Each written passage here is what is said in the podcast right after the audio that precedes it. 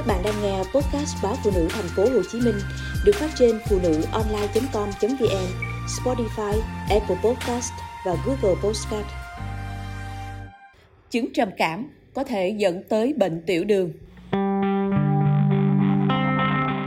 Nghiên cứu mới của các chuyên gia ở Anh cho thấy trầm cảm là một trong các nguyên nhân chính gây ra bệnh tiểu đường loại 2. Các giáo sư thuộc Đại học Surrey ở thủ đô London ở Anh tác giả của nghiên cứu đã xem xét dữ liệu di truyền của hơn 153.000 người mắc chứng trầm cảm ở Anh và Phần Lan. Kết quả cho thấy, những người bị trầm cảm có nguy cơ cao mắc bệnh tiểu đường loại 2 hơn gấp đôi so với những người không bị. Các nhà nghiên cứu cũng phát hiện ra rằng trọng lượng cơ thể lớn hơn góp phần làm trầm trọng tác động của trầm cảm đối với bệnh tiểu đường loại 2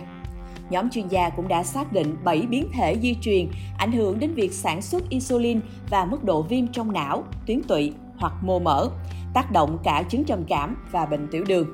Phát hiện này làm sáng tỏ trầm cảm là nguyên nhân góp phần dẫn đến bệnh tiểu đường loại 2, qua đó giúp cải thiện các nỗ lực phòng bệnh. Nghiên cứu rất quan trọng đối với cả những người mắc bệnh và các nhà cung cấp dịch vụ chăm sóc sức khỏe những người nên xem xét thực hiện các cuộc kiểm tra bổ sung để giúp ngăn ngừa bệnh tiểu đường loại 2 khởi phát ở những người bị trầm cảm. Theo đó, những người mắc bệnh tiểu đường loại 2 có liên quan đến việc thay đổi lối sống và duy trì hoạt động hàng ngày. Trung tâm Bệnh tiểu đường Vương quốc Anh lưu ý, gánh nặng của cả bệnh tiểu đường và chứng trầm cảm đều liên quan đến nguy cơ béo phì. Các bác sĩ giải thích về mối liên hệ nhân quả giữa trầm cảm và bệnh tiểu đường như sau. Sự dao động lượng đường trong máu có thể ảnh hưởng đến chức năng não và tâm trạng. Trong khi sự căng thẳng trong việc kiểm soát bệnh tiểu đường sẽ làm tăng nguy cơ này. Tình trạng viêm mãn tính ở bệnh tiểu đường cũng có thể góp phần gây ra trầm cảm và một số loại thuốc trị tiểu đường có thể ảnh hưởng đến tâm trạng. Các yếu tố chung như béo phì và lối sống ít vận động càng làm tăng thêm sự phức tạp Điều làm nên sự khác biệt của nghiên cứu này là phát hiện ra mối quan hệ nhân quả giữa trầm cảm và tiểu đường dựa trên các gen cụ thể. Các gen khiến bạn có nguy cơ mắc bệnh tiểu đường giống như chỉ dấu của tự nhiên, giúp các nhà khoa học có điểm tựa chắc chắn rằng bản thân bệnh tiểu đường có liên quan đến trầm cảm, chứ không phải do một số yếu tố ngẫu nhiên. Theo nghiên cứu từ các chuyên gia y tế của Mỹ, số lượng người trưởng thành mắc bệnh tiểu đường trên toàn thế giới sẽ tăng hơn gấp đôi vào năm 2050. Nguyên nhân kéo theo sự gia tăng này là do độ béo phì gia tăng nhanh chóng và sự gia tăng bất bình đẳng về tiếp cận và chăm sóc sức khỏe. Những phát hiện đã được công bố trên tạp chí The Lancet. Theo đó, không có quốc gia nào được cho là sẽ giảm tỷ lệ mắc tiểu đường trong 30 năm tới.